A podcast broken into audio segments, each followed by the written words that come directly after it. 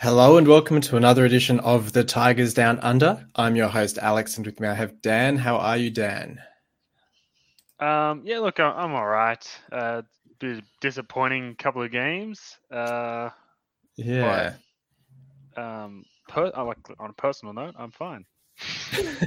That's good to hear. Yeah, look, uh, the title of this episode is um, City Whitewashed, and it was two disappointing defeats against teams in white. And I've got to say, looking ahead, it doesn't get too much easier against the team in white we have on the weekend, but we'll um, we'll get to them in due course. Um, yeah, look, I guess we'll start with that Preston game. Um, bit of a fr- well, very frustrating one after after a victory against another team in white in Swansea. Um, had us winning three in a row. Um, to lose one 0 at home, um, it was it was just a really disappointing outing. Yeah, look, I think I I while I was disappointed but with the the loss at uh, against Preston, it was not so disappointing as the the the Derby game this morning because look, even though I think we were outplayed by Preston for long periods, we still did have some really clear chances, which on another day probably go in, and that changes the you know the course of the game. I think that Eaves header is the main one that comes to mind that uh, Mm. somehow the their keeper saved. Yeah. Um, you know, and so I think there was still some you know difficulties with I don't know it's the whether it's the new like tactics and or the new like uh, details of the formation and the way Arveladze wants them to play, but um, some of that's still not quite you know working and and they're not they, don't seem to be gelling. It seemed a lot, I guess, uh, even over the, the two games um, where people players don't seem to really get either their roles or the roles of the people around them within within within this new style of play. Seems all of a sudden lots of players seem very isolated and very unsure of what's going on, which I think has Yeah. contributed to um, a few things which we've seen, particularly this morning, was lots of this where we don't know what's going on, and so we start being more defensive and we start backing away and backing away and backing away to a point where sorry for skipping ahead, but like we No, had five defenders around the ball, and then like Yeah. Lawrence can s- sneak in and and score. Where ideally, all of those guys should have been marking a player, not just like retreating like Yeah. into this space where they all got in front of each other and in front of Ingram and, and in, in everyone's way, so much so that like and nobody took control of that. That's that the striker like shouldn't should never happen something like that at any level, let alone at a professional level. Yeah, I was going to ask you that whether you think that um, the players are maybe a bit uncertain about their roles in the side now. And I think, again, jumping ahead a bit more to this morning, um, with the number of personnel changes to the starting 11, um, you can't help but think that maybe there's a bit too much change too quickly for some players where we're not really sure on how we're lining up. And going back to the Derby game, I think you look at the goal in question. Um, you've got Greaves sort of stepping up on the line. So he's playing um, the goal scorer on side, Archer on side.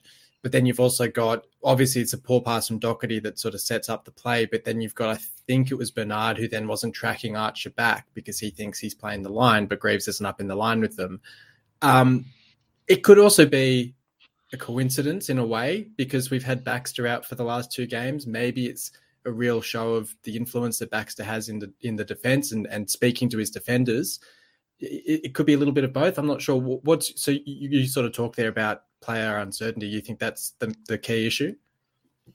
I think there's a few.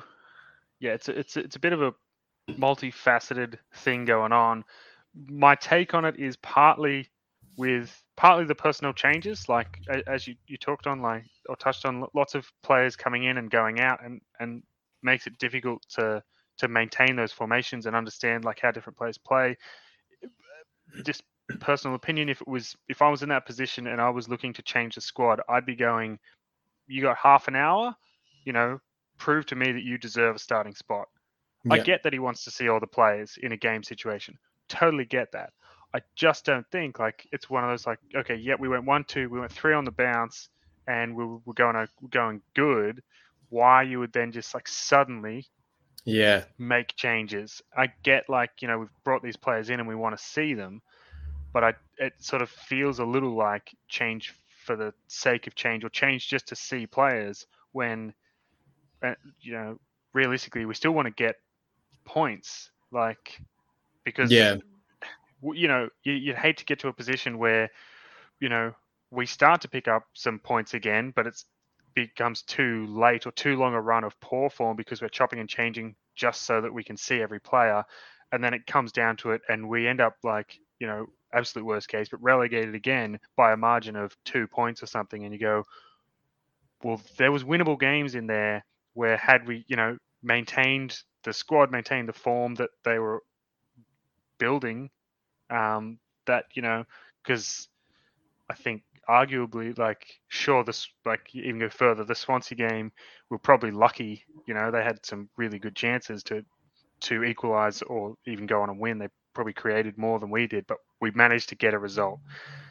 Keep that same squad completely as much or as much as you can. Obviously, I think Baxter was out with illness, um, so that's a forced change. But there were other was there were there other changes for Preston? I can't remember now. I think for Preston that might have been the only starting change. I think Bernard came off quite early because he got That's knock. right. Um, I think that was the only starting change because I think that was it was actually a little bit surprising because we thought maybe Forss was going to come in for Eaves, and it was actually really good that yeah. Eaves kept his place. So like the Preston game was actually of the two, mm. a game where you look at it and you go, oh, okay, we are sticking with that winning team. And granted, we then lost that game, so maybe he's looked at that and thought, okay, well, I've yeah. given the starting team the chance, and I'll, I'll, make the changes. But and you know, again, we're so what I almost want to, I almost want to like sort of run through the Preston game, and just clear it out, because then because because what we're talking about is yeah, we're, both games. We're, just, uh, we're sort of jumping yeah. ahead. Um, on on on the positives on the Preston game, though, I thought I thought Fleming was really good again. I thought he was he, he's kind of come in out of nowhere. I know he's had a few big injuries, but he's sort of come in out of nowhere and, and really made that left back or left wing back spot his own. Um, and, and, so, I mean, and maybe I'll actually I'll just do my MVP votes now because then we can talk about both games as a collective with the Derby game. Um, I, I I gave Eaves the three votes for this one. I think you sort of talked there about his his headed chance in the first half, and and again he just looked really sharp up top. And I think almost emphasizing in this Derby game um, when he's not playing how isolated and and how much Forss struggled to get into the game it shows, I think, the underrated work ethic that Eaves has in the side. Um, I gave Fleming the two votes. As I said, I think he was really good down that left wing again. Um, and I gave Greaves the one vote. I thought this was a return to form for him after a, a, bit of a struggle for a little while. I thought he had one of his better games of the season against Preston. Yeah, look, um, to be honest, uh, it would be pretty hard to to. Oh, you look, I might actually only flip uh, Eaves and Fleming. I think because of like how drastic, because Fleming came in and how like drastic this, uh, like especially after being on such a long layoff and and being, you know, out for so long, and to just you know we were like, oh, he's nearing fitness, we're going to have him available, and then like and just thrown straight in, you know, 90 minutes of really good performances, um, lots and lots of you know uh, energy and and you know taking on players and you know whipping in crosses and like just everything. So I think I'm going to go three for Fleming against Preston, and then two for Eaves and one for Greaves.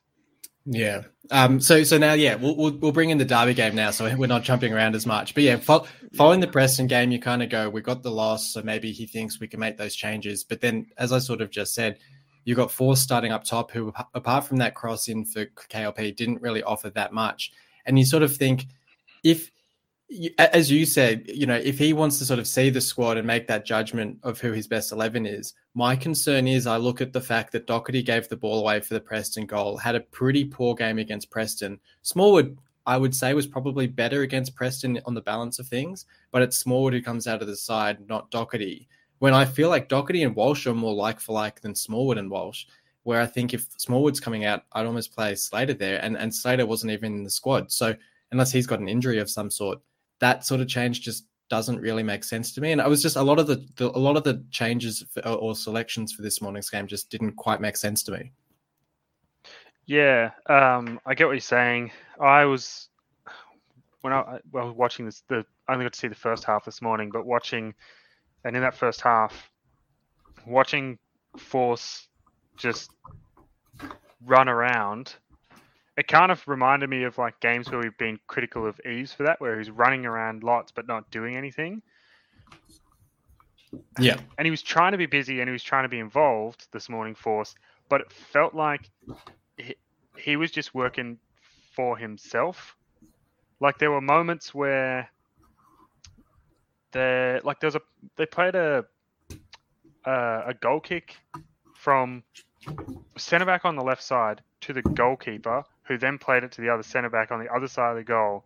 And I don't know, I think it was Forss and KLP, and one charged in without like the other one being ready, and it allowed them then to just super easily play out, where it only needs a signal or whatever, and they both go in together.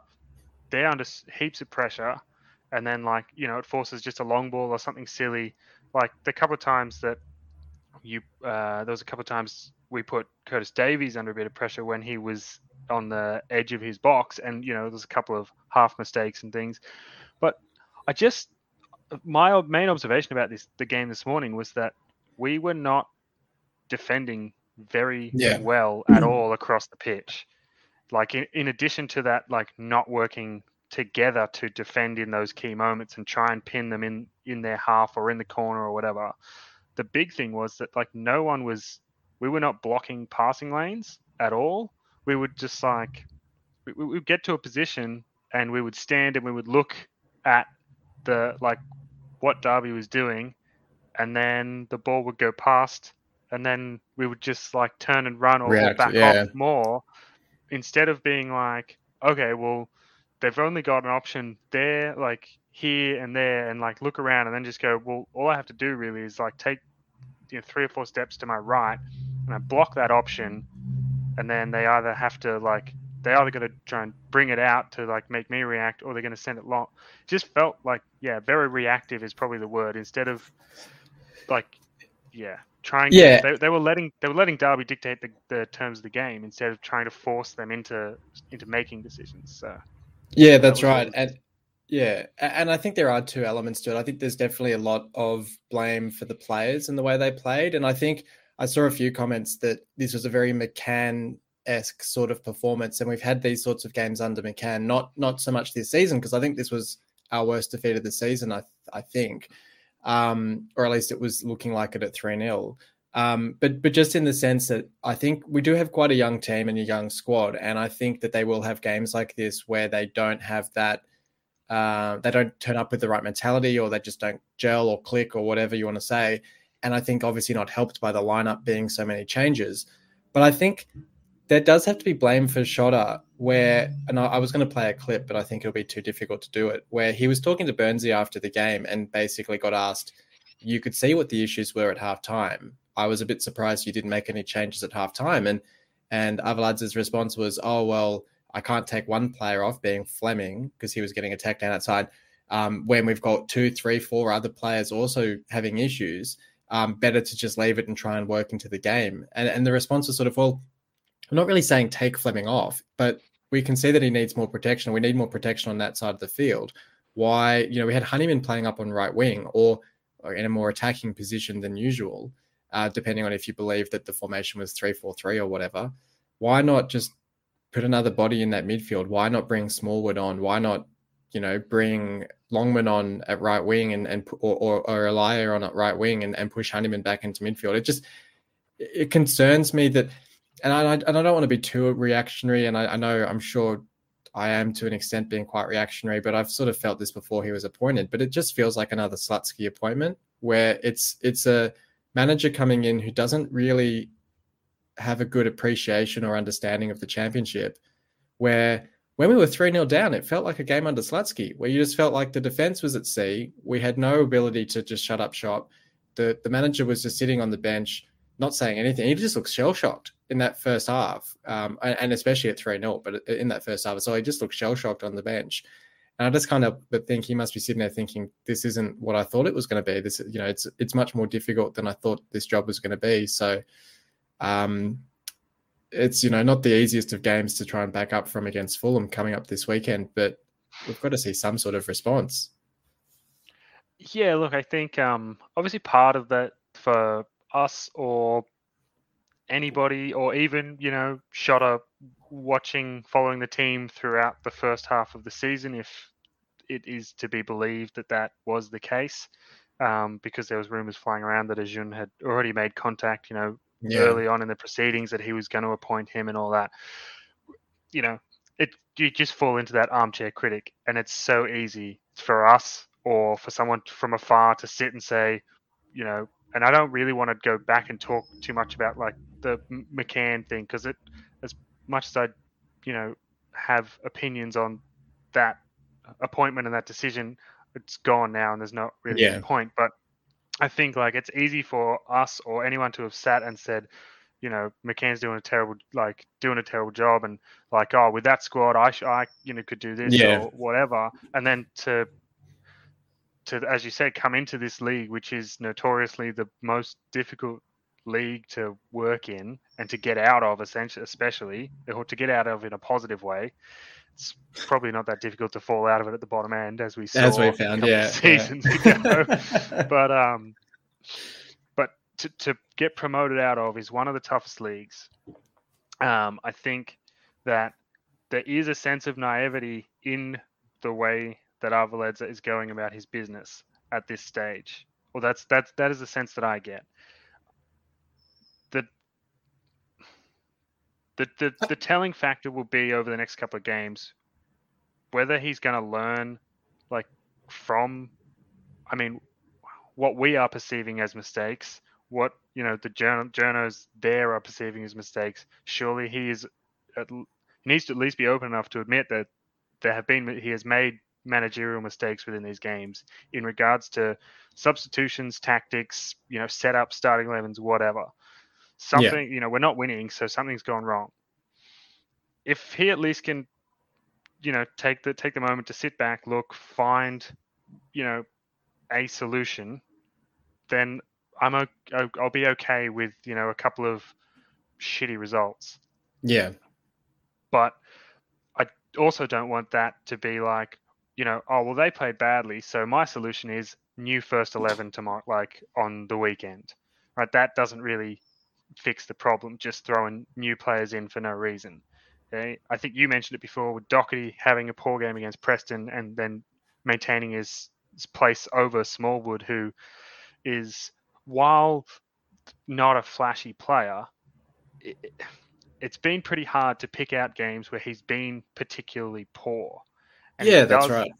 Yeah, right. He has, and he has a that very important job in our squad, which he actually like in our team, which he does actually do quite well, despite like my own personal reservations about whether he would be suitable at this level and whether he could really cut it. But in terms of protecting the defense and getting across to help and cover in some of those areas, he does that really, really well. And I think when he's in there and he's leading by example, that we seem to go better.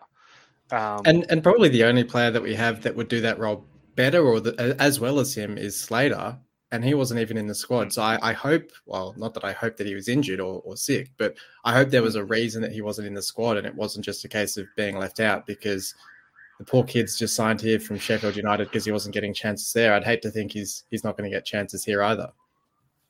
Yeah, look, that would be particularly disappointing, and I think certainly, I think we saw like this morning, Walsh was I, I yeah. was not impressed. yeah, yeah, okay, okay. Because um, I was going to ask what, what your opinion on Walsh. I don't want to be too reactionary off one game for him, but I didn't understand the signing at the time, and I have seen nothing to sway that opinion so far.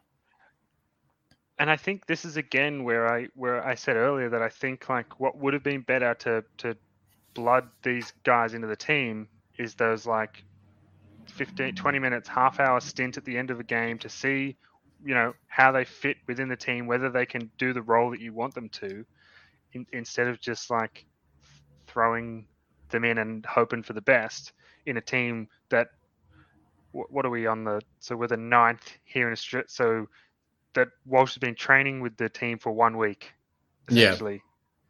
he just they don't he doesn't know he doesn't know them. He doesn't know how anyone plays. Right? Like it just doesn't doesn't make a lot of sense when you have like you know even Slater. While yes, he hasn't been here this year, played with most of these guys all last season. Yeah, that's right. Like So you think I like if think that- Smallwood if, if Smallwood or someone was injured, then I go, yeah, okay, we, we will throw Walsh in because we're sort of forced to. But but doing it by choice, you're right. Like in this sort of game, was a bit surprising.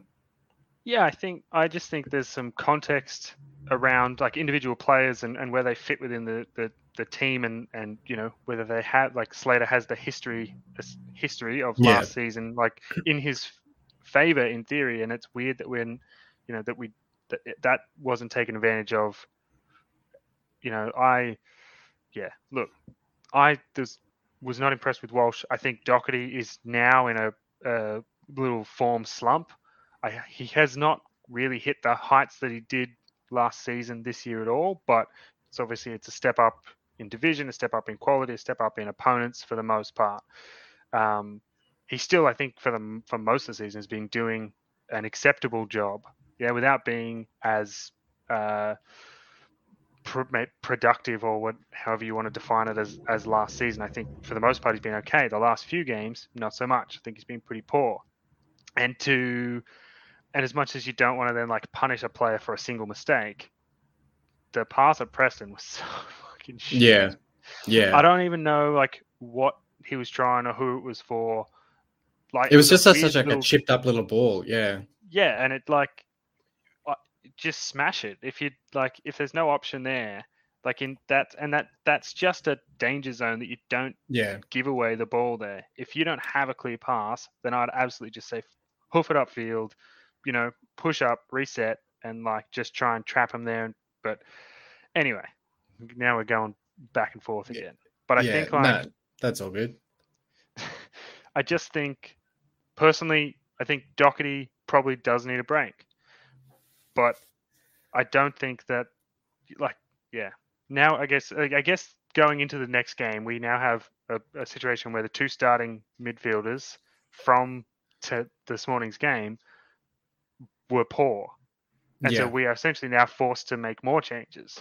That's I was going to say because you look at you look at the Derby game, we made four changes. I think I count. So Walsh started for Smallwood, Forss up top instead of Eaves, Coyle instead of Longman, and Jones instead of Bernard. And only that latter one was enforced.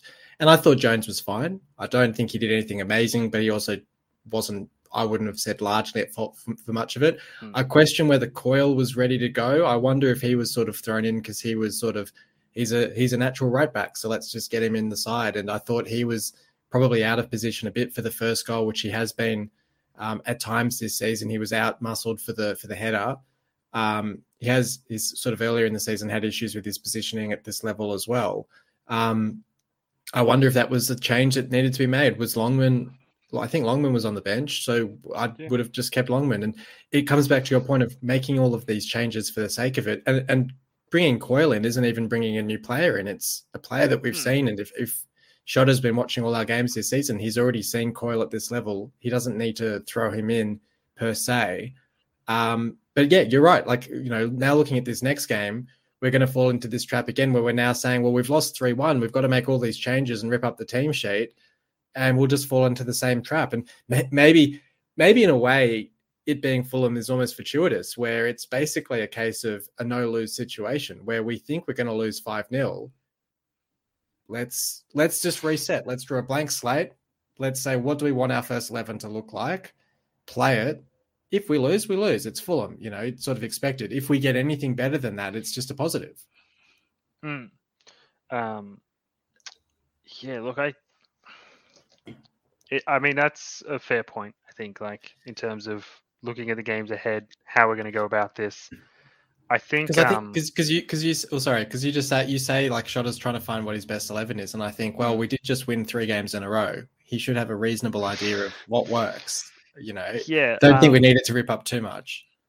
Yeah, look, what I was the only thing I was going to say was, and it's not, uh, it's not necessarily the best way to go about it, but and some, you know, some may see it as embarrassing for those players, but we have the under 23s team Yeah, or the under 20s or whatever number it is. um, where like there's no reason that you couldn't say like Walsh, I want you to go play an hour for the under 23s, and then you'll you know get a half hour for the you know in the scene like in the men's mm. like the, the the full squad or whatever right you get to see them then you get to see them start a game sure like the quality level's different and obviously it's like against younger kids and and and all that but like if it's just about like seeing what they can do in a game like it someone who's been playing in the championship should in theory go into the under 23s and be freaking dominant yeah like there's and not, I'm pretty... like they sh- was yeah, it start sorry. of this season or was it last season where I'm sure we've had a few under 23s games where we've had quite strong sides because yeah. we've had like McLoughlin and other players like that in that under 23s side. I think Longman played in an under 23s game start of this season from memory. Yeah, and look, like and Williams think, and stuff. Yeah, yeah. Look, plenty. I just, I mean, I don't. It, it could maybe I just haven't paid attention to the, the under 23s team sheets or whatever. Maybe they're like but you know, just but I feel like there's an option there within the within the club, within the squad that would maybe be a better way to see how some of these guys go from the off. Yeah, yeah, because we've no, seen definitely. plenty of like particularly with some of those guys that we've we've mentioned, and it's not just them in previous years as well. We've gone, oh, they're gonna they're coming back from injury or whatever. They're gonna go play the under 23s for a few games. This should be good, and then they put in really underwhelming performances, and you go, okay, well they're not ready to come back in yet. Yeah, and that's and that's why. I wonder what, has Coyle. Play, I don't think Coyle, like, like, you said, I haven't really paid attention to the team sheets, but I would assume that Coyle hasn't played any games with the under 23s. Why hmm. why wasn't he eased back in after a long term? Same with Alfie Jones. Were they eased back in through the under 23s? I I know that I mean, maybe that's more my footy sort of mind of like, you know, Aussie rules down here. You quite often will get first team players dropped and playing in the re- reserves team and, and the young, you know, basically the youth team. Um, but why isn't that a path back from injury? I just question them just being thrown in straight away. I mean, for someone like Elia, I can sort of say, yeah, you know, reasonable caliber player. Forss as well, been playing Premier League football for hmm. Brentford this season. Okay, yeah. But Walsh only played five games for Swansea this season, and I don't think that's all starts either. I think that's five appearances in total, and only three or four for Bristol City before that. So it's not as if he's some 40 game a season mm. veteran at Swansea who we're just saying we're picking up a championship caliber player. This is a guy that's not playing all that much for a team pretty close to us in the table. Yeah. So I think there's there's just some weird decisions or what a, I mean from the outside, like from from the outside, there seem to be some weird decisions that are being made in regards to the the squad, its rotation, eleven selections, however you want to define it. But I think, um, honestly, if we can go back to, you know, the team that won at Swan against Swansea, then we just should because, like, they they won yeah, I and mean, like they're all now fit. My own, I was wondering about like with Coyle coming in and Fleming coming in about whether there is in the cards shortly a switch to a back four, and whether yeah, that was the uh, thing that that it was about like seeing you know letting Coyle play, going okay, we got it right yeah. back. Yep, he's got had some game time. I've now over the past couple of games through you know circumstance, happenstance, being able to see all of my center, available centre backs play as well. So now, you know, do I go, okay, well, I've got Fleming, I've got Coyle, which are the, the remaining four essentially are the best two centers? Is that something that's in the cards for later? And I guess maybe if that's if he wants to move towards that, which there was talk. I, I think his preferred formations four uh-huh. three three. I think Burnsy said that yeah. he, he answered today that his preferred formations four three three. So that that could well be it. So and and I guess like if that's the case, and I get it's just one of those things. We're like saying we've watched you know like two games in the last five days, and where we don't have the you know we don't know what the grand plan is, but I can sort of maybe understand some of the choices a little bit if we're going to go to a four-three-three, and you go, well, I want to see, you know, I want a right back and I want a left back, and I want to see how they go, and you know, that, that makes a little bit of sense if that's a plan moving forward. But I guess like if nothing changes and we keep playing in this three, four, three five Yeah. three two weird thing that's going on, then Yeah, It it's almost like really, a like- three. It's almost like a three, two, one, four. If that makes if that counts up to the right number. Yeah, three, two, one, four. Because we're almost Yes. playing like Walsh and Docherty in the midfield, Honeyman Hmm. slightly advanced of them, but then like KLP, Fleming. Well, I guess yeah, I don't know. Because you've got Fleming who sort of sits further deep, but then you've got like Hmm. I don't know. I don't know how it- it's sort of yeah, it's it's it's weird. Um, but it, like I've I mean, we been- sort of end up at a three, two, one, four when when we've thrown all Yeah. our forwards on. But yeah, that like and if there's a part of me that goes that's the formation essentially that he's inherited and he's trying not to to obviously rip it all up and start again on day one and i feel like you know now i'm going against like everything that i was criticizing for at the beginning of the podcast but like maybe there is like there's a process um, Yeah. and if he's working towards something um then i guess that's okay i just don't i, I still don't like the like the, the rafts of changes when I- I- yeah, because a 1 0 loss is not terrible. Sure, it was disappointing, but a 1 0 loss is not terrible. Um, and I guess to be fair, though, a 3 1 loss, even though we didn't score any goals, was disappointing. But like, if Derby didn't have the, was it 21 or 20 Yeah, I was gonna- point yeah. or whatever the hell, they're probably, I think they're above us on the table anyway. they like- are. Yeah, so I, I was going to qualify it as you know we can look at Derby and say, oh, it's the team in twenty third beating us, but really they're the team in like sixteenth or something that just happened to be twenty third because of the points deduction. Like the, the amount of games that they've won this season, and they've beaten Bournemouth, they've beaten West Brom. I think they're, they're equal with us on wins, but they've got Yeah. like nine more a draws. lot more draws. Yeah, yeah. yeah, we're like So- five and they're twelve or something. I do wonder if it is a bit of disrespect to Derby that, as you quite as you say, I suspect what he's done is said this is a team that we, in all likelihood, should be beating. I'm going to use this as a like I can't imagine him doing this if it was Fulham in midweek and Derby on the weekend. I can't imagine him saying I'm going to throw Coyle back in and give Forss a first start and get Walsh in midfield. If it was Fulham, I feel like he would be saying, I know that the side that beat Bournemouth works. I'm going to play that side against Fulham. But because it was Derby, I think he was saying, I can have a look at all my players, see how they go, and quite likely pick up three points at the same time, um, which it didn't end up working out too. Um, I did want to talk some positives, some some positives out of the game, and and you know good glimpses that we got from players. I thought Forss in the first half, that cross that he put in for KLP looked really good. Uh, it was a brief, very brief moment, but I think there is promise with Forss. I do wonder if he needs a partner and whether that's Eaves or Allahyar or someone to play off him. I feel like he gets very isolated up top on his own. But I thought that I thought that moment was good, and I thought he did sort of keep working through the game, even if he didn't get the service. Um, I thought KLP with that volley in the first half, we all sort of reacted in the same way. I thought that was a really impressive effort from him. Um, otherwise, yeah, I don't know, not not too many. I mean, Fleming, Fleming for the own goal. I thought it was. I, I saw the comment the other day, and I hadn't actually thought of the comparison until then. But someone said he's our most uh, like Andy Robertson left back we've had since Andy Robertson left, and I was like, yeah, actually, he really is. The way that he takes on the opposition and gets forward, Mm. and the way. Because you said you've seen the goal where he just sort of weaves his way through a few players and gets the ball into the box. But I don't know. I don't know what it is. He just seems to get past players. Not Mm. it's not even it's not even like it's easily, but he just sort of like taps the ball past them and just sort of like weaves his way through. It's quite quite awesome to watch. But I thought that was probably my other standout moment of the match. If we're talking the few Yeah. positives that What there was- were. I think what what was interesting about the Fleming's assist for an own goal Sure. um, was Yep. that like because he what was that the guy that's uh, Derby's third goal scorer whose name I've Oh yeah.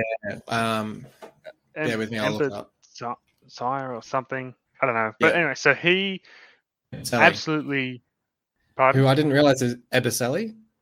Yeah, that's the one. Ebosele, So yeah. He's Irish. I was like, that's that's very surprising. But He I- I don't know, like, it's very foreign skinned, um, absolutely skinned Fleming. I think for in that Yeah. second goal, got past Yeah. him, got around him, and then was able to get the, the the ball in.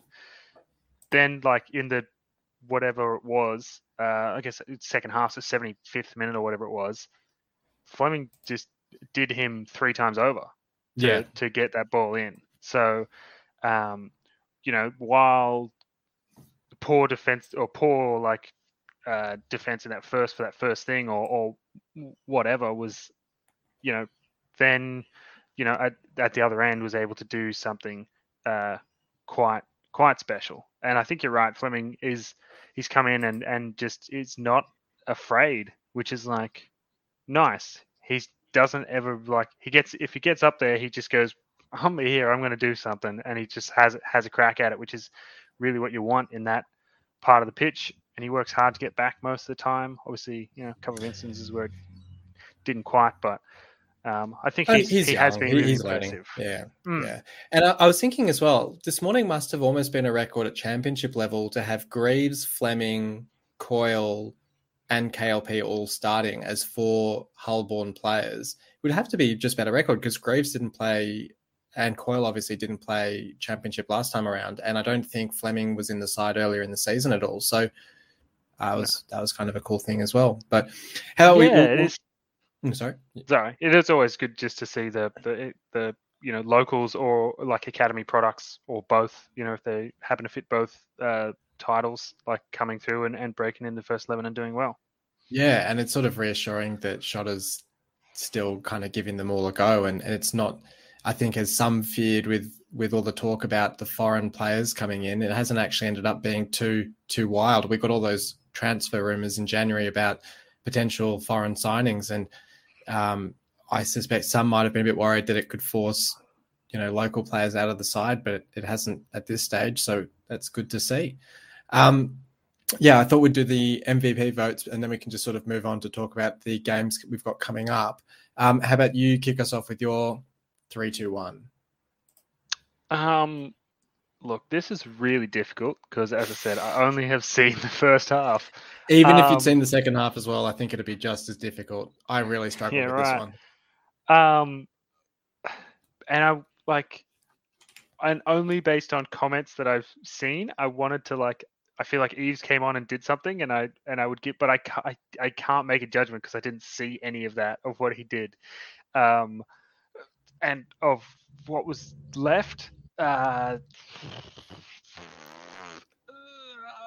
um, I, I couldn't give any points to Walsh. I just no. Um, I don't wasn't really that impressed. I mean, apart from the the one cross that you talked about with Force, uh, I'll give uh three to Fleming, but I don't think he actually deserves three. It's such a tough one, Uh, right? Because that, that was, yeah. I'll give I'll give two to KLP uh, for the volley and a couple of nice interactions in the first half, and I don't know. Uh, McLoughlin, just I don't was- know. I was going to say McLoughlin's probably the other um the other one to name there. Look, yeah, I've I've gone reasonably similar to you, and and and at the same time, I'm looking at my three, and I'm like, do any of them actually deserve votes? I don't think so, but in any other week, none of them would be close to it. But yeah, KLP the three, just literally for his first half display, his his volley, um, probably had our best chances of the match besides the chance that Fleming created. Um, but really, it was a, it was a pretty poor game from Lewis Potter's standards as well. I've got to say, Fleming, I gave the two votes to, as we said, sort of created that goal. Um, but as you say, I mean, I feel sort of strange giving him votes because at the same time, I thought it was a really, it was probably his poorest game for us, um, just with his positioning for I think it was the second goal and the third goal.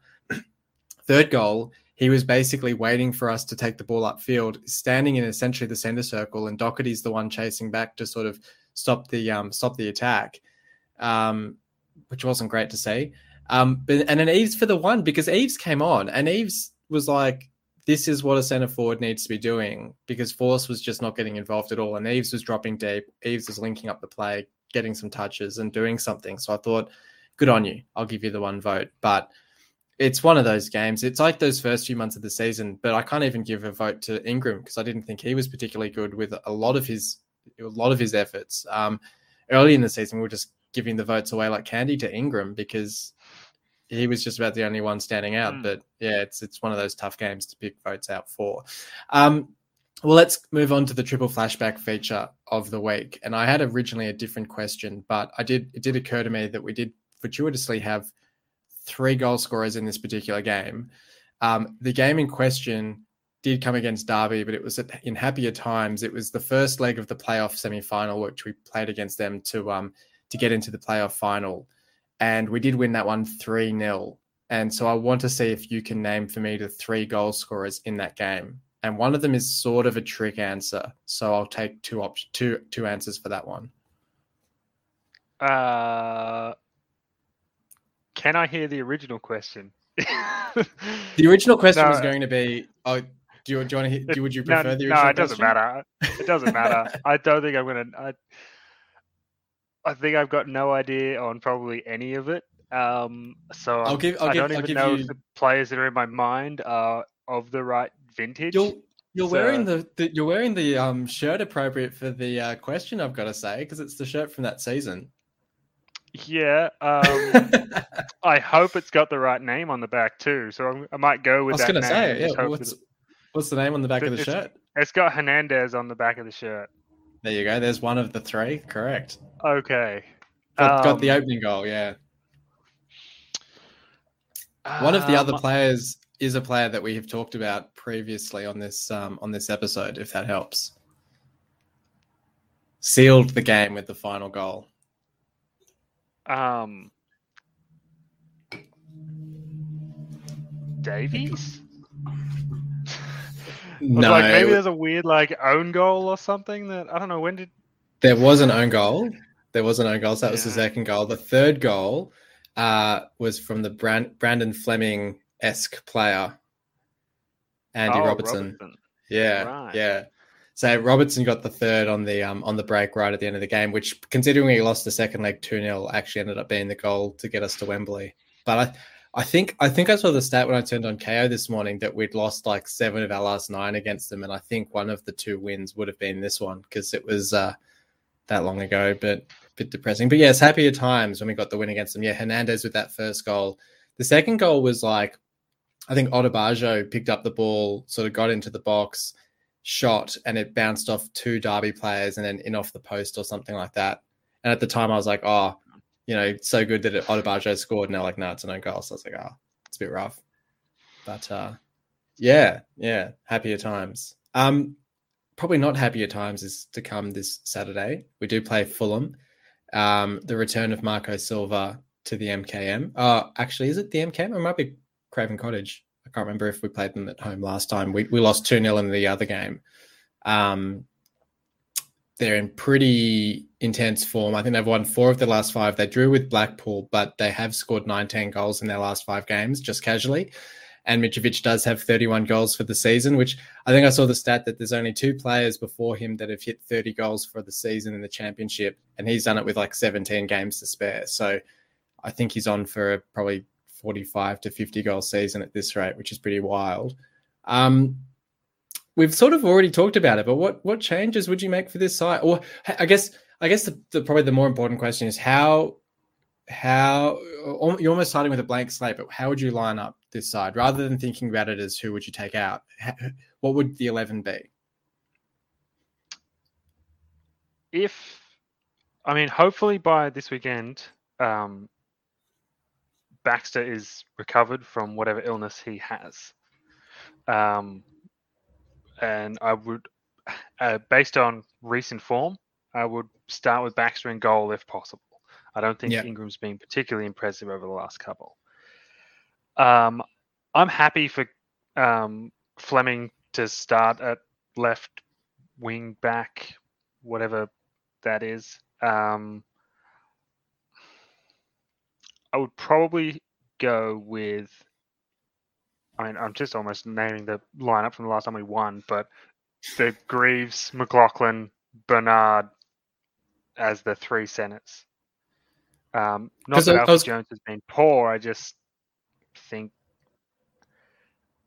Yeah, because I, I, was going to ask because we were sort of talking if, if we did switch to four at the back, which two centre backs that you'd because mm. I, I, guess there's the fear that if we switch to a four at the back that McLoughlin would drop out and he's probably been our best centre back for the season. But just just because Greaves and probably Jones feels like a feels like a centre back pair, but if we did switch to a four at the back, which two would you pick?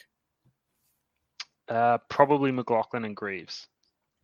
Yeah, I think yeah, they, probably so. Um, yeah. I, I, think Bernard, as much as I like him at this stage, he's a bit loose with his passes too frequently, um, and I think he's a little bit more dynamic than Jones, which is why in a three I would choose him over Jones.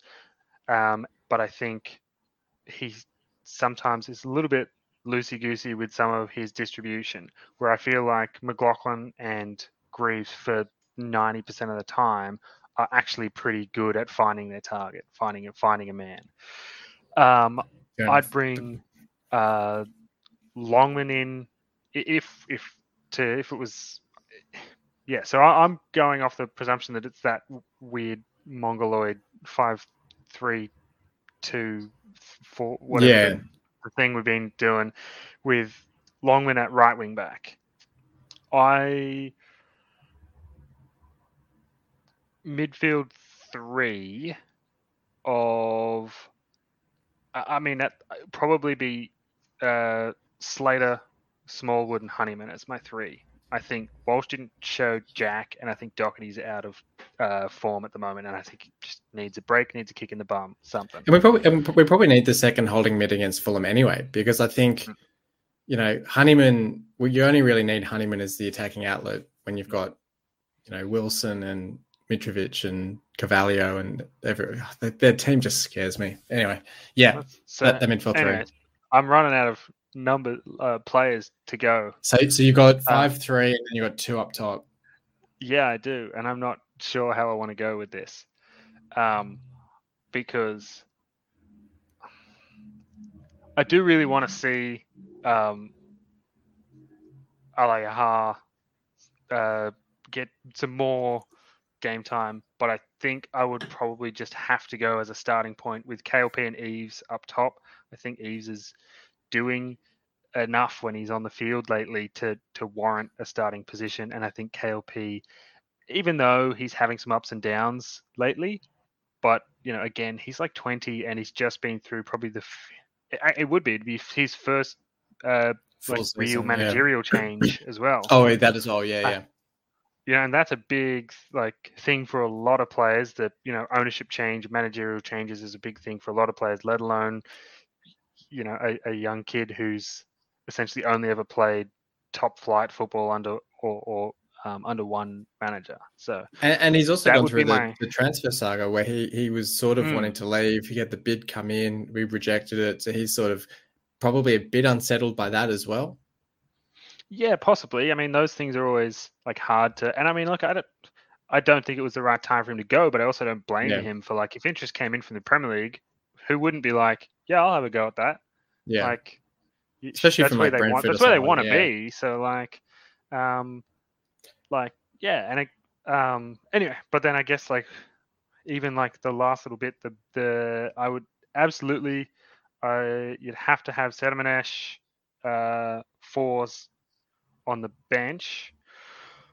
Don't give probably Huddlestone Jones, and then I don't know. Throw a blanket over who's left. I don't really. They're, they're the ones that I want on the bench. Yeah, yeah. Nah, because I, I think for yeah, I think for me the only like I I I I, I agree that first 11, I think that's probably the way to go. But I also agree with you that it's tough because you want to see Elia get more chances. I think the only way I could see that happening is if we did switch to a 4 3 3, which would probably mean Bernard slash Jones not being in the 11, having Coyle at right back instead of Longman. And then it means you're you're basically picking between Longman and Elia to start on that right wing. Um, I'd probably go with Elia over Longman, which feels really harsh, but I think Longman's a really versatile option to then throw on if mm. if you want to freshen things up on either side, really.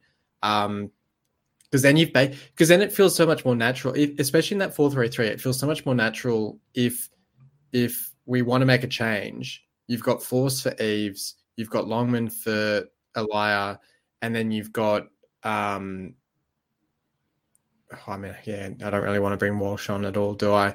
But you've got Docherty potentially, Docherty to come on for like a Honeyman or someone like that. So you've you, you've got options on the bench all of a sudden that have very natural fits on the field to come on for, rather than this morning when we had, uh, you know, Eaves coming on for um, Coyle, I think it was, and then Lewis Potter's Mm. going from from left wing to right wing back sort of position. It's it's and it's just not helping things at all. So yeah, I think it's going to be a really interesting eleven. I think I think a lot of it rests on whether Baxter is back from his injury or illness or whatever it ends up being. If it's COVID, I think he's probably out till next week, which would be really unfortunate. But um, we sort of touched on at the start of the episode is I almost it's hard to. Uh, I'm trying to think. uh, It's similar to at the start of the season when we were sort of complaining about McCann and, and the way we were playing, but Honeyman was still injured, and we thought, well, is it McCann not not coping at, at championship level, or is it Honeyman's injury that means that we don't have our best team out? And I almost feel the same now, where I've been quite critical of Shota, and there's definitely things that he could have done better this morning. But you have to think, is it Shota and his tactics, or is it the fact we have our best goalkeeper missing? And our best form this season has come with Baxter in goal. So I think we've already seen the evidence that you know clean sheets and better performances do come with Baxter in that goal. So um, that will certainly be interesting. How, how do you see the game going overall? Do you see any hope for anything, or is it just about minimizing the damage? Um, look, I think Mitrovic will get to 32 at least.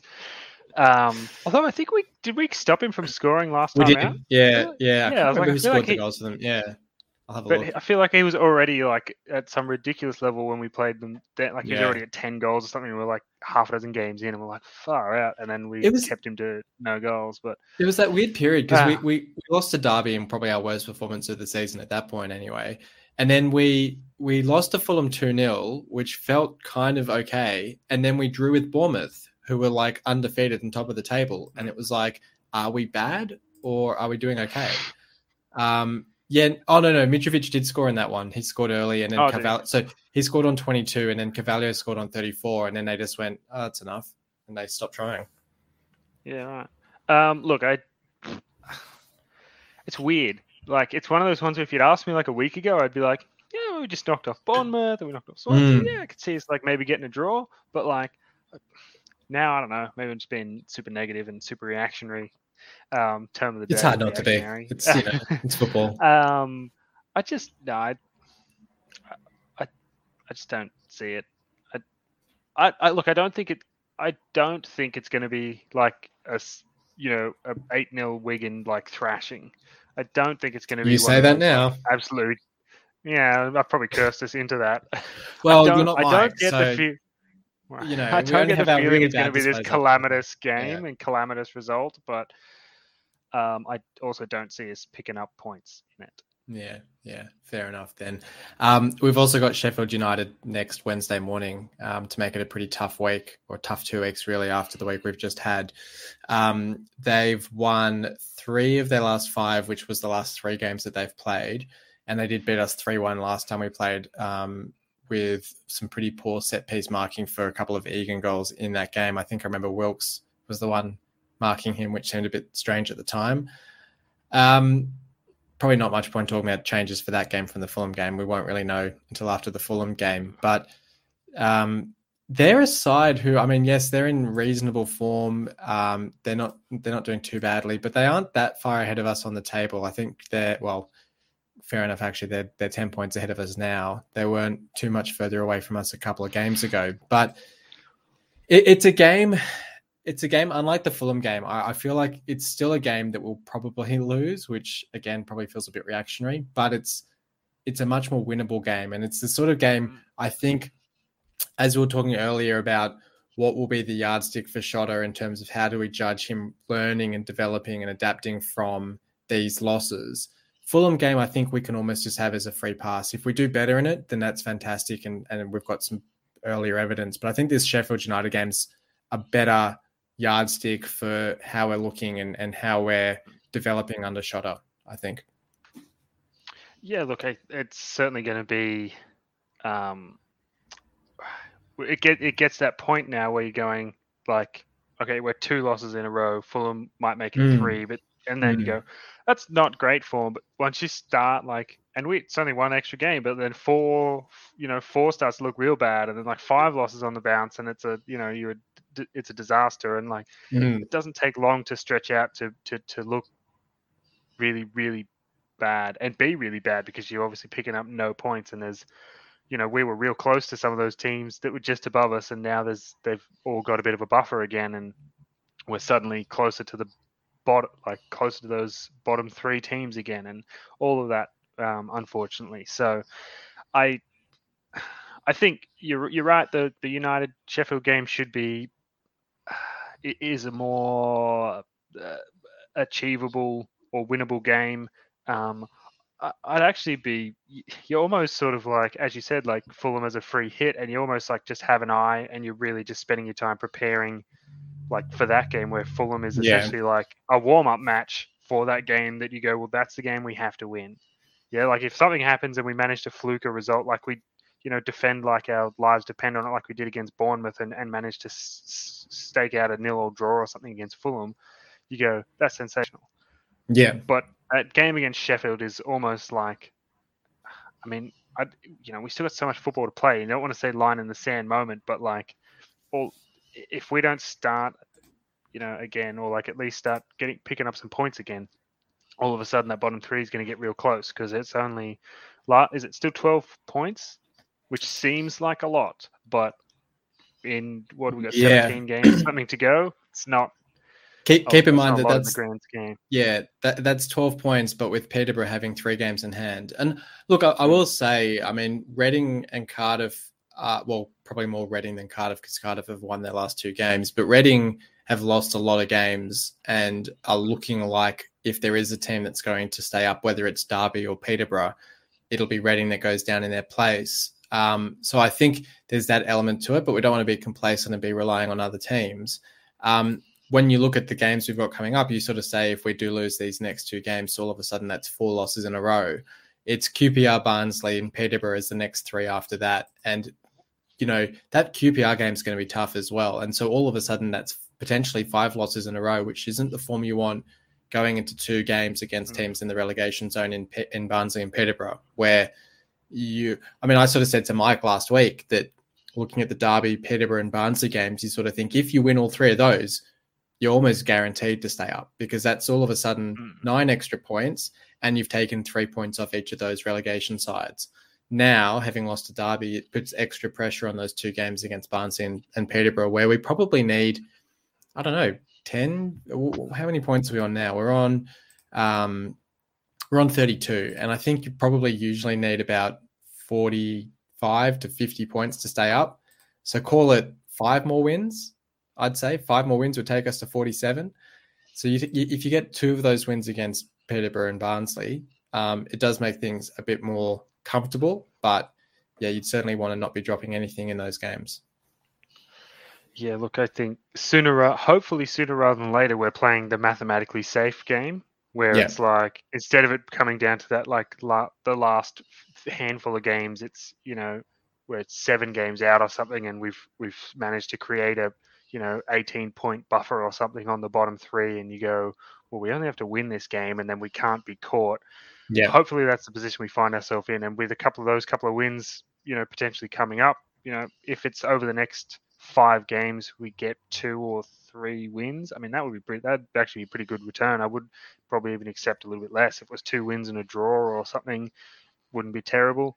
Um, s- but yeah, I think anyway to the to the point. I I think we should we should push Sheffield. Um, Yeah. I- I'd expect at least I'd expect a, at least a point to I- or yeah, I'd expect a point probably. Fair enough. Hopefully Yeah.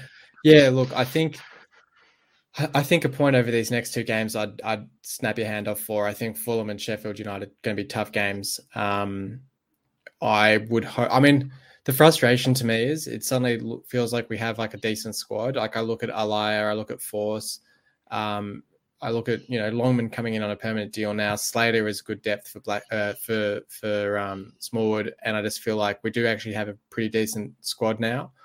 Um, I just like Shota, I just don't know what our, our, best eleven is, and that's probably the concern. And and I think I think if in doubt, as you said, just go back to the side that beat Bournemouth, beat uh, Blackburn, and beat Swansea, and just you know keep it simple. Um, I think I think against Fulham, maybe yeah, you make the case that of that eleven, you just swap Docherty for Slater, and you just go with that. I think especially especially against Sheffield United, you've got to play Slater. Like I think if there's any game that he's going to get up for and, and really want to prove himself in, it's going to be that game. And so I think you've got to play him in that one. Um, and we see what happens. Um, but hopefully, look, hopefully it's a week of six points. I mean, stranger things have happened. Fulham don't can't can't win every game, surely. Um, so I guess we'll see what happens. But look, thank you for joining me, Dan. It's been a long one, but it's been a good one. Yeah, that's all right. I'm always uh, av- pretty much always available. Always happy to come on, talk about talk about City, talk about the ups and downs of following wins, wins or losses. Football club. Yeah, yeah. And um, look, I've got to get Mike back on at some point. We've got to break this curse. He's been on before the 8 0 against Wigan, the 4 1 loss against Fleetwood, which was our first loss last season. And now he's been on ahead of the uh, Preston and the um, Derby results. So I've got to get him back on at some point just to break that curse and get him on for a win. Um, didn't I? Didn't I reverse curse this last time I was on? And I said we are going to get two losses, and we got. You the, did. Did we get two wins or just one of those two games? Was it? The, I think it was the Blackburn and Bournemouth games. So I think you said I, it was. I think it was, and I was like, "There's no yeah. way we're going to get wins out of these," and we managed to get both. So, yeah, well, there you go. So reverse curses for Fulham again. Yeah, yeah, no, absolutely, no. Well, well, well, thanks for joining me, and look, everyone, thanks for tuning in for this episode. If you're not already, um, subscribe to the channel. We we do release an episode every week, chatting City. Um, uh, like, give the video a like, uh, give us a comment on what you thought about the games this past week as well. We're on both YouTube and uh, Spotify, Apple Music, wherever you get your podcast from. So very accessible as well. But look, until next time, come on, City.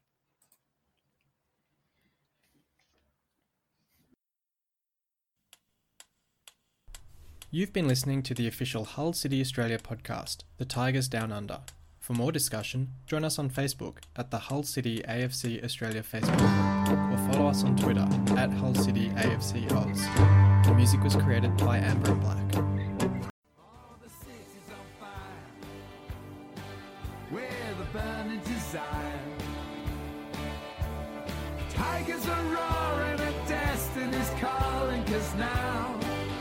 The time yeah the city's on fire We're going higher and higher.